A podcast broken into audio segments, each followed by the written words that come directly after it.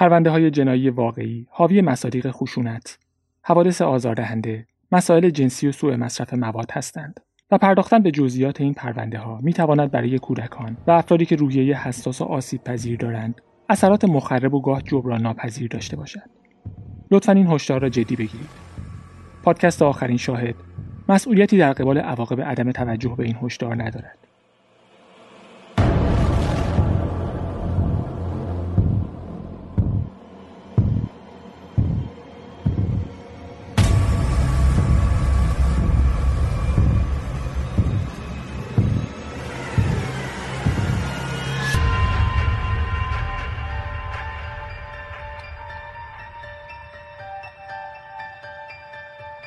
سلام.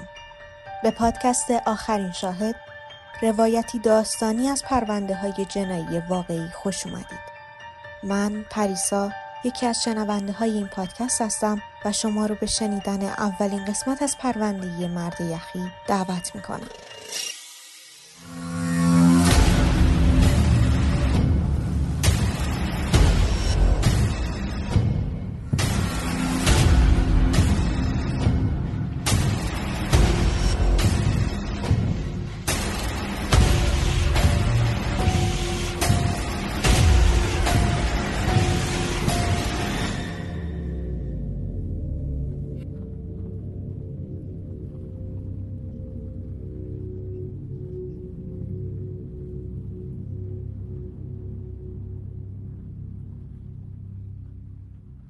چهاردهم می هزار و نهصد و هشتاد و سه توی ایالت نیوجرسی آمریکا هوا تازه بود و درخت‌ها سرسبز و سرحال بودن. معمولاً ماشین‌های زیادی از خیابون کلینتون رد نمی‌شدن، مخصوصاً حالا که صبح یک شنبه بود. تا یک کیلومتر دورتر هم هیچ خونه‌ای نبود. مرد مشغول رکاب زدن و لذت بردن از صبح دلانگیز بهاریش بود که یه چیزی توجهش رو جلب کرد. یه پرنده بزرگ سیاه که روی یکی از درخت‌ها نشسته بود. وایساد و با دقت به پرنده نگاه کرد. یک کرکس بود. بزرگترین کرکسی که تو عمرش دیده بود.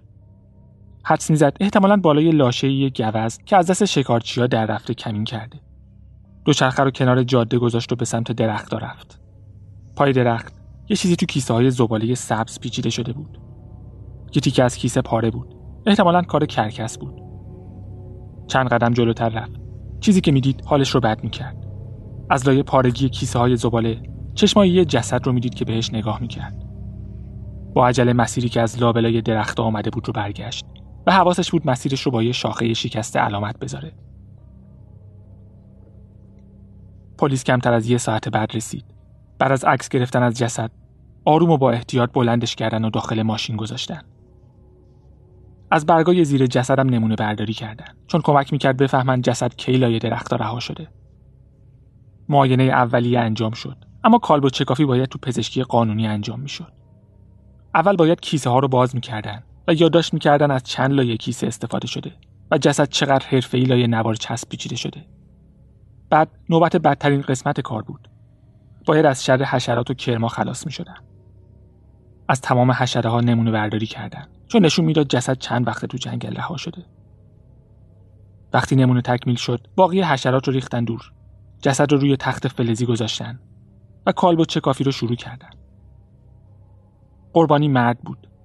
نزدیک صد و نود سانتی متر قد و هشتاد کیلوگرم وزن. از صورتش تقریباً فقط اسکلتش باقی مونده بود، اما تنه سالم بود. اون سال هوا دیر گرم شده بود. سرما جسد رو حبس کرده بود. کرکس هم زیاد ازش نخورده بود. لباسش رو درآوردن. یه تیشرت یقه هفت، شلوار جین آبی، کمربند مشکی، جوراب آبی، اما کفش یا کتی تن جسد نبود. نه زخم گلوله وجود داشت، نه زخم چاقو. با این حال کتف و سینه یه طرف بدن صورتی شده بود. تغییر رنگی که میتونست نشونه خیلی چیزا باشه، اما مهمتر از همه، مسمومیت با کربن مونوکسید و مسمومیت با سیانور.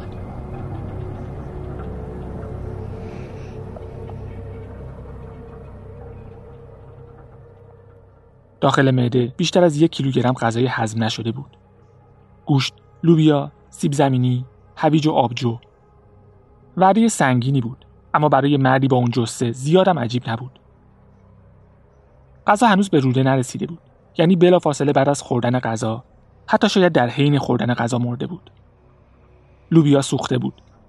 احتمالاً غذای خونگی بود، چون رستوران‌ها معمولاً غذای سوخته سرو نمی‌کنن و مردم حتماً خیلی گرسنه بود که غذای سوخته رو خورده بود. تو جیبش، توی کیف پول سیاه، هیچ پول یا کارت شناسایی نبود. فقط پنج تا کاغذ کوچیک که معلوم شد رسید مسافرخونه بوده. و سه عکس که به هم چسبیده بود. با دقت عکس‌ها رو جدا کردن و شستن و روی دستمال کاغذی گذاشتن تا خشک بشه. عکس سه تا بچه بود. دو تا پسر و یه دختر. تو اداره پلیس، بازپرس پرونده عکس‌ها رو روی میزش گذاشته بود و بهشون نگاه می‌کرد. براش آشنا بود، اما یادش نمی‌اومد کجا اونا رو دیده. عکس‌ها دو روز روی میزش بود. ذهنش رو بدجوری درگیر کرده بود. بالاخره یادش اومد.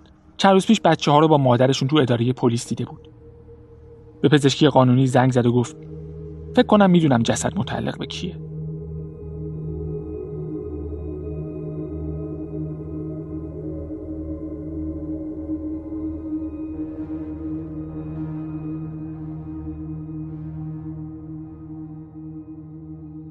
سال هزار و نهصد و هشتاد و دو شب عید شکرگزاری توی خانواده یه طبقه متوسط ساکن نیوجرسی، ورونیکا تازه درست کردن بوقلمون رو تموم کرده بود. همسرش گری و دختر شش سالش ملیسا جلوی تلویزیون روی مبل تو بغل هم نشسته بودن. گری بیشتر از هر چیزی عاشق دخترش بود. وقتی میدید هر بار که یه شخصیت کارتونی جدید جلوی دوربین ظاهر میشه، دخترش با ذوق و هیجان اسمش رو میگه، واقعاً چیزی لذت بخشتر از این نبود. ملیسا داشت بزرگ میشد و احساس گری نسبت به ملیسا تغییر کرده بود. وقتی کوچیک‌تر بود زیاد بهش توجه نمی‌کرد. ورونیکا بچه رو نگه می‌داشت و گری کار می‌کرد. اما ملیسا دیگه یه بچه‌ی کوچیک نبود. بزرگ شده بود. کسی شده بود که میشد باهاش حرف زد و درد دل کرد. گری داشت کم کم از پدر بودن لذت می‌برد. بوی بوقلمون خونه رو پر کرده بود که اولین مهموناشون زودتر از موعد رسیدن. کانی، همسر پرسی، با بچه‌هاش حوالی عصر رسیدن. وقتی کانی تو آشپزخونه به ورونیکا کمک می‌کرد، بچه‌ها تو خونه می‌دویدن و جیغ می‌زدن و می‌خندیدن. گری خوشحال بود که ملیسا با بچه‌ها جور شده و باهاشون بازی می‌کنه. داشت به ملیسا خوش می‌گذشت. به گری هم همینطور. وقتی ملیسا رو نگاه می‌کرد، به مسئولیتش به عنوان پدر فکر می‌کرد. کاری که اخیراً زیاد انجام می‌داد. تو ماهای گذشته خیلی بهش فکر کرده بود و تصمیمش رو گرفته بود.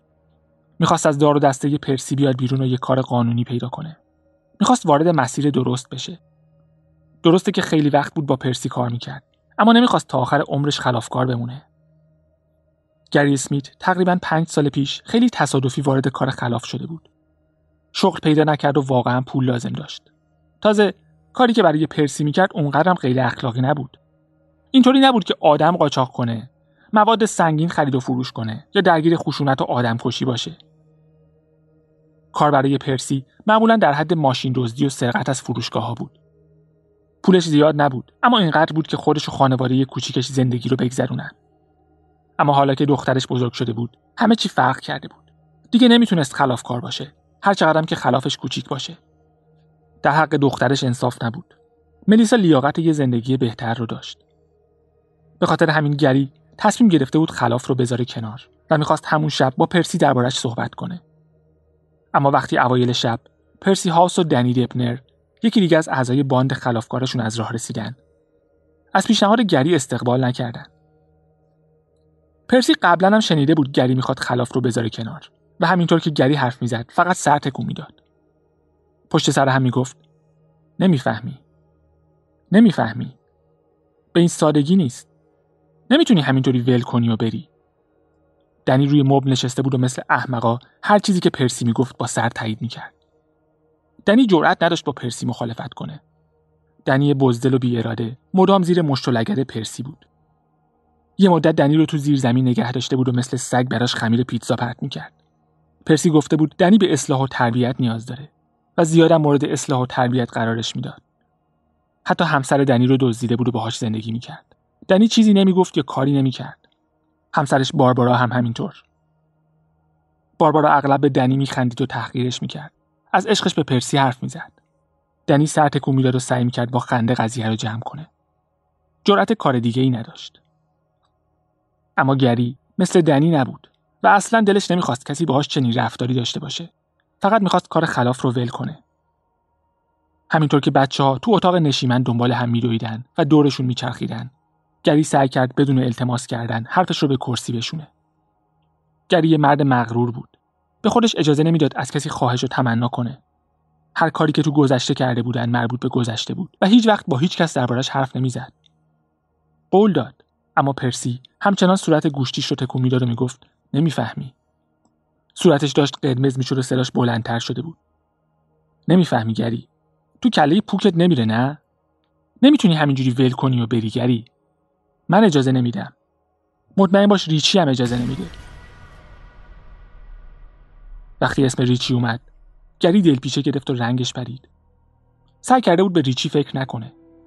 فکر میکرد فقط باید با پرسی طرف بشه که نوچه بود، نه ریچی که رئیس بود. ریچی زیاد آفتابی نمیشد و ترجیح میداد خون خودش رو کثیف نکنه. به خاطر همین گری فکر میکرد شاید بتونه کارش رو با پرسی تموم کنه و سراغ ریچی نره. پرسی یه آدم قلدر بود که دستش راحت مشت میشد، اما گری مثل دنی ضعیف نبود. صد و نود سانتی متر قد و نود کیلو وزنش بود.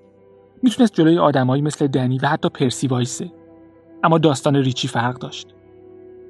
اگه پرسی عصبانی میشد، داغ میکرد و از کوره در میرفت. اما وقتی ریچی عصبانی میشد، ناگهان آروم میشد و وانمود میکرد همه چی رو فراموش کرده. گری میدونست ریچی هیچ وقت چیزی رو فراموش نمیکنه. فقط منتظر وقت مناسب میمونه. موقع شام، گری زیاد اشتها نداشت، اما دنی و پرسی طوری غذا می‌خوردن که انگار فردایی وجود نداره. گری احساس می‌کرد دو ساعت با دیوار حرف زده.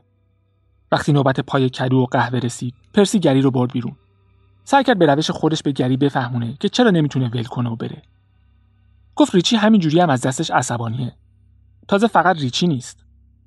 گفت این که می‌خواد به خاطر دخترش خلاف رو ول کنه، اعصاب همه رو به هم ریخته. مخصوصاً از این می‌ترسیدن که اگه پلیس به گری فشار بیاره، اون موقع هم به قول خودش کار درست رو میکنه و دور و دستش رو لو میده. گری باید میفهمید که نه پرسی، نه ریچی، نه هیچ کس دیگه حاضر نیست زندگی خودش رو به باد بده، به خاطر اینکه گری ناگهان تصمیم گرفته شهروند مطیع قانون باشه. گری هم سعی میکرد به پرسی بفهمونه چنین کاری نمیکنه. گفتنش ساده بود، اما حرف باد هواست. پرسی میگفت بهترین کار اینه که پسر خوبی باشه و کاری که بهش میگن بکنه، چون ریچی همینجوری هم از دستش عصبانیه و هیچ کس دلش نمیخواست با ریچی در بیفته.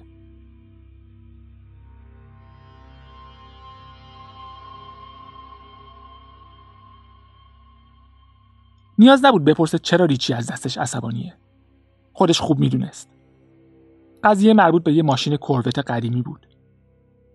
ریچی عاشق کوروت بود و گری همون سال یه عالمه کوروت براش دزدیده بود. معمولاً مستقیم از نمایشگاه می‌دزدیدن. پرسی تو ساعت کاری وارد نمایشگاه می‌شد و وانمود می‌کرد خریداره. از فروشنده می‌خواست فاکتور قیمت ماشین رو ببینه تا بتونن سر قیمت چونه بزنن. فروشنده‌ها هم معمولاً مشکلی نداشتن. اما پرسی کاری به قیمت نداشت. فقط کد هشت رقمی کلید ماشین رو می‌خواست.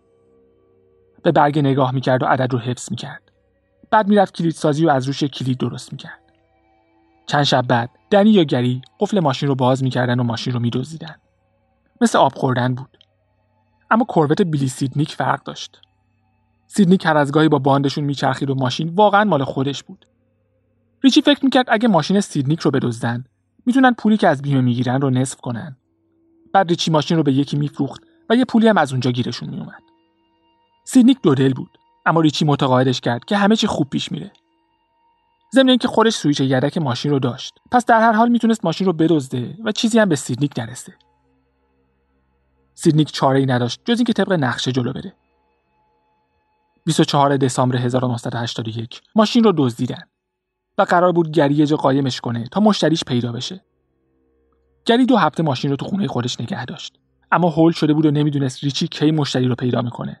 به خاطر همین شروع به جابجا کردن ماشین کرد. تا فوریه ماشین چند بار جابجا شده بود و حالا پیش زنی بود که گری قبلا براش کار میکرد. متاسفانه برای گری، پلیس ماشین رو پیدا کرد و پلاکش رو چک کرد و فهمیدن همون ماشین دزدیده شده است. ریچی خیلی شاکی بود. این اولین گاف گری بود. سه هفته بعد قرار شد دوباره ماشین رو بدزدن و گری به خاطر کربتی که مجبور شدن دو بار بدزدنش سوژه شده بود. ریچی بهش گفت بهتر این دفعه خوب مراقب ماشین باشی وگرنه خیلی بد میشه. حتی شنیدنش هم حال گری رو بد میکرد. فکر میکرد شاید اصلا واسه دزدی ساخته نشده. شاید بهتره وارد یه کار جدید بشه. تا هفته ها بعد از اون شام شکرگزاری سر بیرون اومدنش کلنجار میرفت. به نظر میرسید باید کم کم بیاد بیرون. مثلا تا زمستون صبر میکرد و یه شغل واقعی پیدا میکرد. یه مدت خودش رو از پرسی مخفی میکرد. بعد شاید تا بهار دست از سرش برمی داشتن. اما هفدهم دسامبر هزار و نهصد و هشتاد و دو پلیس نقشه همه رو به هم ریخت. گری اسمیت، دنیل دپنر، پرسی هاوس و باربارا دپنر به همراه بچه ها تو ماشین بودن. وقتی به خونه مادر باربارا رسیدن، یه ماشین پلیس رو دیدن که لای بیشه ها پارک کرده.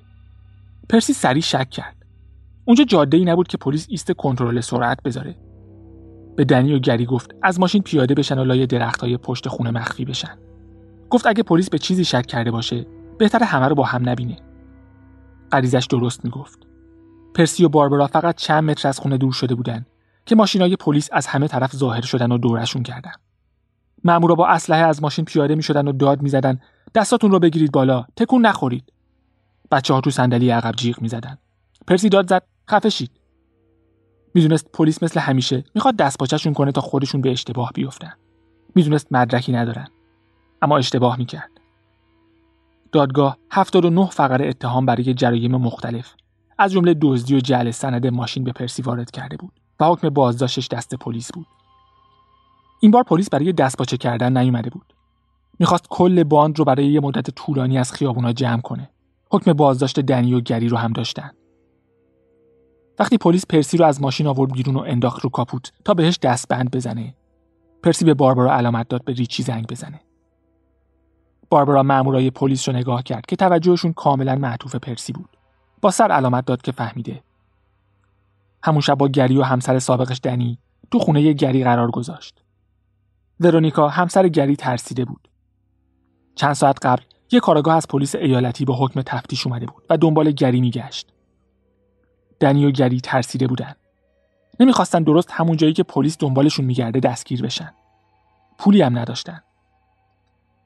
باربارا بلافاصله بعد از دستگیری پرسی با ریچی تماس گرفته بود و ریچی آدرس یک غذاخوری رو بهش داده بود. چهل و پنج دقیقه بعد وارد پارکینگ غذاخوری شدن. یک کادیلاک سفید با سقف آبی گوشه یه پارکینگ پارک کرده بود. باربارا استیشن رو کنار کادیلاک پارک کرد و شیشه رو کشید پایین. شیشه برقی کادیلاک هم پایین اومد و ریچی از پشت فرمون مستقیم به گری و دنی نگاه می‌کرد. دنبالم بیایید. باربارا پرسید کجا میریم؟ ریچی چشماش رو تنگ کرد و باربارا رو نگاه کرد. باربارا از ترس یخ کرد. فقط دنبالم بیایید. شیشه برقی دوباره رفت بالا و موتور کادیلاک روشن شد. باربارا کادیلاک رو تا یه مسافرخونه تعقیب کرد. ریچی یکم پول به دنی داد تا با یه اسم مستعاری اتاق بگیره. باربارا هم که بعد از پیاده کردن گری و دنی خیالش یکم راحت شده بود، رفت پیش بچه‌هاش.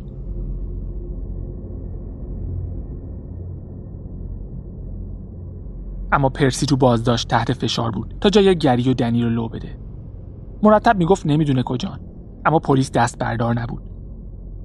از بعد از اون شام شکرگزاری پرسی دیگه به گری اعتماد نداشت. گری هنوز تو فکر این بود که خودش رو اصلاح کنه و پرسی میترسید اگه پلیس بره سراغش بهشون نشون میده چه شهروند خوبی شده. شک نداشت که گری همه رو لو میده.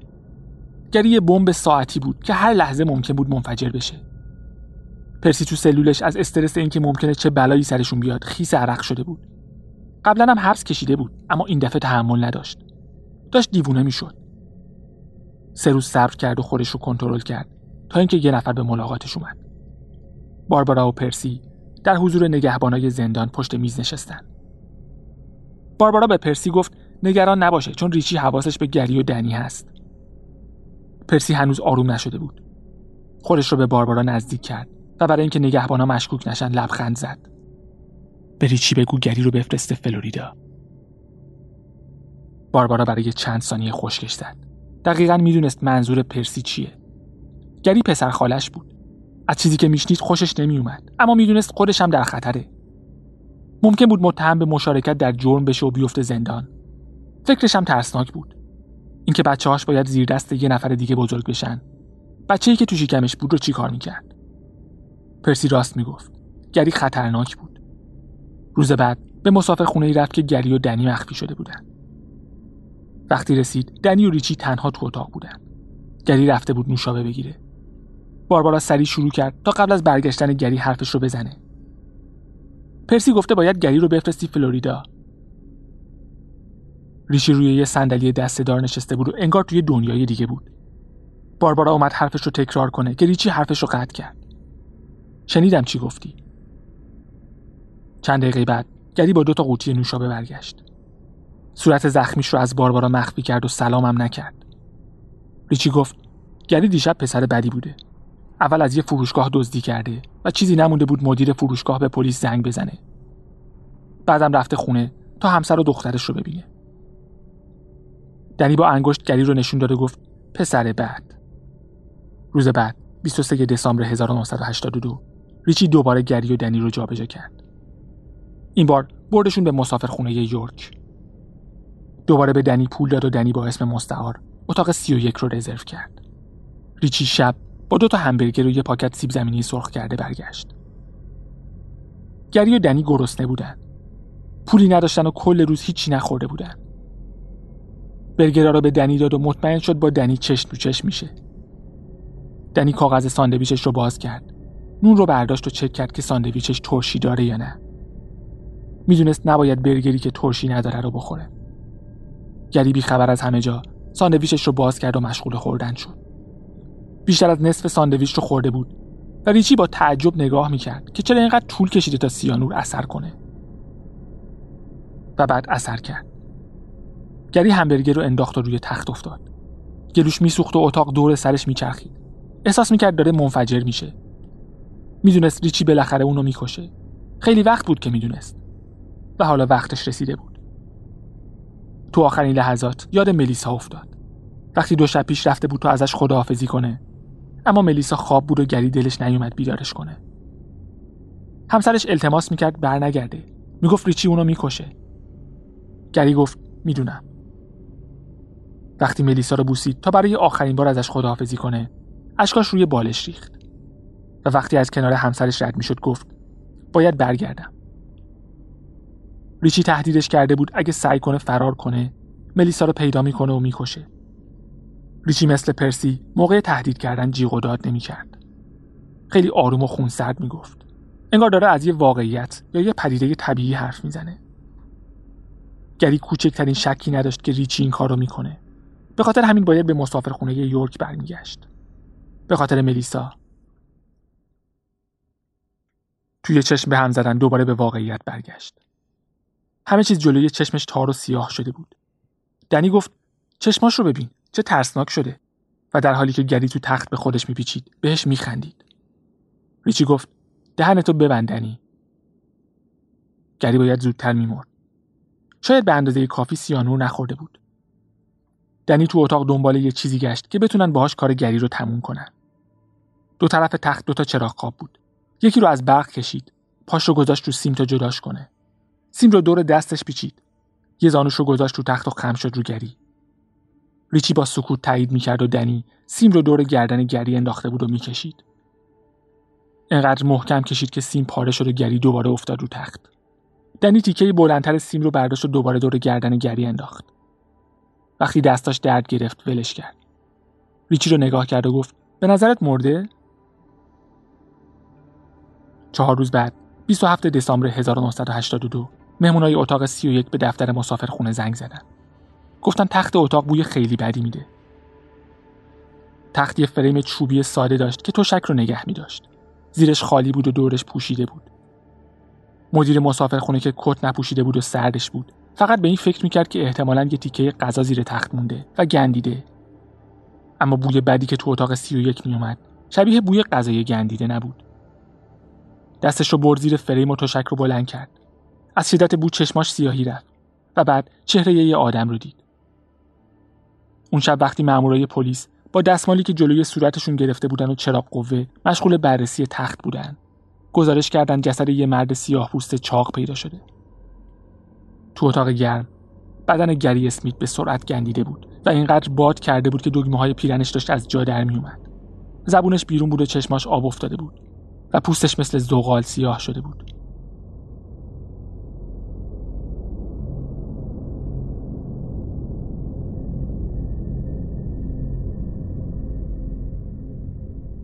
دنی بعد از مرگ گری نمیتونست راحت بخوابه. مدام یه کابوس تکراری رو میدید. تو کابوسش گری نمرده بود. میدید که گری همبرگر آغشته به سیانور رو میخوره. میدید که چشماش سفید میشد و روی تخت میافتاد. اتفاقات همونطور که تو واقعیت افتاده بود، تو کابوس هم تکرار میشد. دنی کسی بود که سیم چراغ خواب رو کند و اینقدر دور گردن گری کشید که گری دیگه تکون نخورد. بعد جسدش رو از روی تخت انداخت پایین و به ریچارد کمک کرد تا بذارنش تو فریم تخت و تشک رو بذارن روش. اما حالا تو تخت یه مسافرخونه دیگه، کابوس گری رو میدید که تشک رو کنار میزنه و با چشمای باد کرده و زبون آویزون میاد تا ازش انتقام بگیره. شب کریسمس هزار و نهصد و هشتاد و دو تو مسافرخونه اسکای ویو، دنی دوباره خیس عرق از خواب بیدار شد. خشکش زده بود. میترسید تکون بخوره یا از اتاق بیرون بره. ریچی براش اتاق گرفته بود اما پولی بهش نداده بود. تلویزیون رو روشن گذاشته بود تا سکوت و تنهایی اتاق رو بشکنه. اما برنامه‌های تلویزیون براش جذابیت نداشت. بیشتر عصبیش میکرد. یا کارتونای بچگونه یا فیلم‌های خانوادگی شب کریسمسی. خوابش برد اما دوباره با کابوس بیدار شد. گری نمرده بود. زیر تخت بود ولی نمرده بود. سعی میکرد از زیر تشک بیرون بیاد. دست و پا میزد و ناله میکرد. دنی تو مسافرخونه اسکای ویو نبود. برگشته بود به مسافرخونه یورک و روی همون تختی خوابیده بود که گری زیرش بود. گری میخواست فرار کنه اما نمیتونست. ناگهان دستای گندیدش رو از دو طرف تشک بیرون می آورد تا صورت دنی رو بگیره. همین که دستاش به گونه‌های دنی میخورد، از خواب میپرید. چشماش از حدقه بیرون میزد و با وحشت از روی تخت بلند میشد. به تشک خیره میشد و در حالی که خیس عرق بود، دنبال دستای گری میگشت. نمیدونست چیکار کنه. به همسر سابقش باربارا زنگ زد. باربارا خودش به اندازه کافی وحشت کرده بود. میدونست چه بلایی سر گری اومده. حداقل میدونست گری مرده. دنی بهش التماس کرد تا بیاد پیشش. گفت سیگارش تموم شده و یه لیوان آبجو میتونه خیلی به دادش برسه. باربارا موافق نبود. هم میترسید، هم با دنی همدردی نمی‌کرد. دنیل دیبنر کریسمس رو تو اتاق پنجاه و پنج اسکای ویو تنها گذروند و با آتشش برای سیگار و مشروب مقابله کرد. کانالای تلویزیون رو عوض می‌کرد و سعی می‌کرد به تخت نزدیک نشه. روی صندلی نشسته بود اما برنامه‌های یک نواخت تلویزیون و تنهایی اتاق بهش غلبه کرد. همونجا خوابش برد و دوباره کابوس دید. فردای اون روز باربارا نظرش عوض شد و برای ملاقات دنی اومد. معلوم بود چقدر وضعیتش به هم ریخته است. مدام از این حرف میزد که چطور گری رو کشتن و از باربارا خواهش میکرد به تمام جزئیات وحشتناکش گوش کنه. باربارا نمیخواست بشنوه، اما دنی باید به یکی میگفت. اگه نمیگفت دیوونه میشد. میگفت باید بری خونه گری و از ورونیکا بپرسی گری برگشته یا نه. باربارا فکر میکرد دنی واقعا عقلش رو از دست داده، اما دنی اصرار داشت. کابوساش به بیداری هم کشیده شده بود. باید میفهمید گری زنده است یا مرده. همینطور که باربارا سعی میکرد متقاعدش کنه، تلفن زنگ زد و جفتشون از جا پریدن. دنی با دستای لرزون گوشی رو برداشت. رئیس بود. میخواست همین الان توی رستوران همدیگر رو ببینن. وقتی رسیدن ریچی هنوز نیومده بود. تو پارکینگ منتظر موندن تا کادیلاک سفید و آبی اومد و کنارشون پارک کرد. ریچی با دست اشاره کرد تا سوار ماشینش بشن. باربارا قبول نکرد. از یه مرد درشت اندام که آدم کشتن براش یه کار عادی بود میترسید. اما ریچی خوشش نمیومد کسی بهش نه بگه. از ماشین پیاده شد و دست باربارا رو گرفت و کشید. باربارا یکم جیغ و داد کرد. بعد ریچی ناگهان ولش کرد و آروم شد. با لبخند عذرخواهی کرد و ازشون خواست برن تو رستوران و یه چیزی بخورن. تو رستوران گفت نمیتونه تا ابد پول مسافرخونه دنی رو بده و هر روز براش غذا بیاره. گفت دنی باید روی پای خودش وایسته. سی و یک دسامبر هزار و نهصد و هشتاد و دو دنی رو به یه مسافرخونه دیگه برد و به اسم بیل برادلی براش اتاق گرفت. یکی از خدمتکارا یه مرد قد بلند سیبیلو رو یادش میومد که خودش رو آقای برادلی معرفی میکرد. چشماش خسته و صورتش آویزون بود. آقای برادلی نمیذاشت خدمتکارا اتاقش رو تمیز کنن. فقط ملحفه و حوله تمیز و دم در اتاق ازشون تحویل میگرفت و یه کادیلاک سفید و آبی رو یادش میومد که هر روز جلوی اتاق آقای برادلی پارک میکرد. دنی توی مسافرخونه دیگه گیر افتاده بود. همچنان بی پول و متکی به ریچی بود. وضعیت خوابش بهتر شده بود، اما هر از گاهی نصف شب با عرق از خواب بیدار میشد. و مطمئن بود دستای گری دور گردنش حلقه میزنه و خفش میکنه. بعد میفهمید کابوس دیده و دوباره میخوابید. بیشتر از یک ماه تو اون مسافرخونه موند.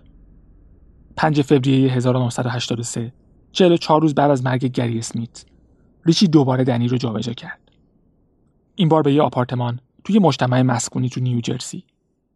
اون آپارتمان آخرین جایی بود که دنیل دیبنر در اون کابوس میدید و آخرین جایی بود که عکس بچه‌هاش رو که تو کیف پول سیاهش نگه می‌داشت میدید. این پایان پرده اول از این پرونده بود. آیسمن اگر واقعاً اونقدر که خودش میگه آدم کشته باشه، هیچ کدوم از قاتلای شناخته شده آمریکا به گرد پاشم نمیرسن. اما قاتلا دروغ میگن. درباره واقعیت‌ها دروغ میگن و درباره دروغ‌هاشون دروغ میگن. اینقدر که خودشون هم نمیدونن چه چیزی واقعیت داره و چه چیزی دروغه. تا شنبه آینده مراقب خودتون باشید. ساندویچ ترشیدار بخورید و به امید دیدار.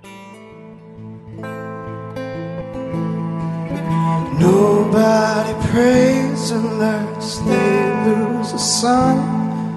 They don't believe in God till the war's to be won. Well, I know of lies by the truths I've been told, and the biggest ones that we're not growing old.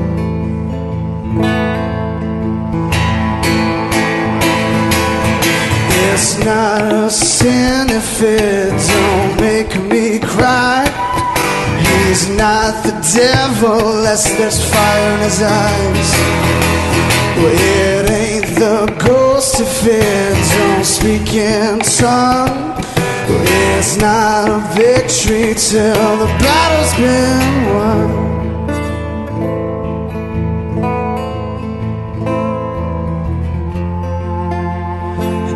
God's been said.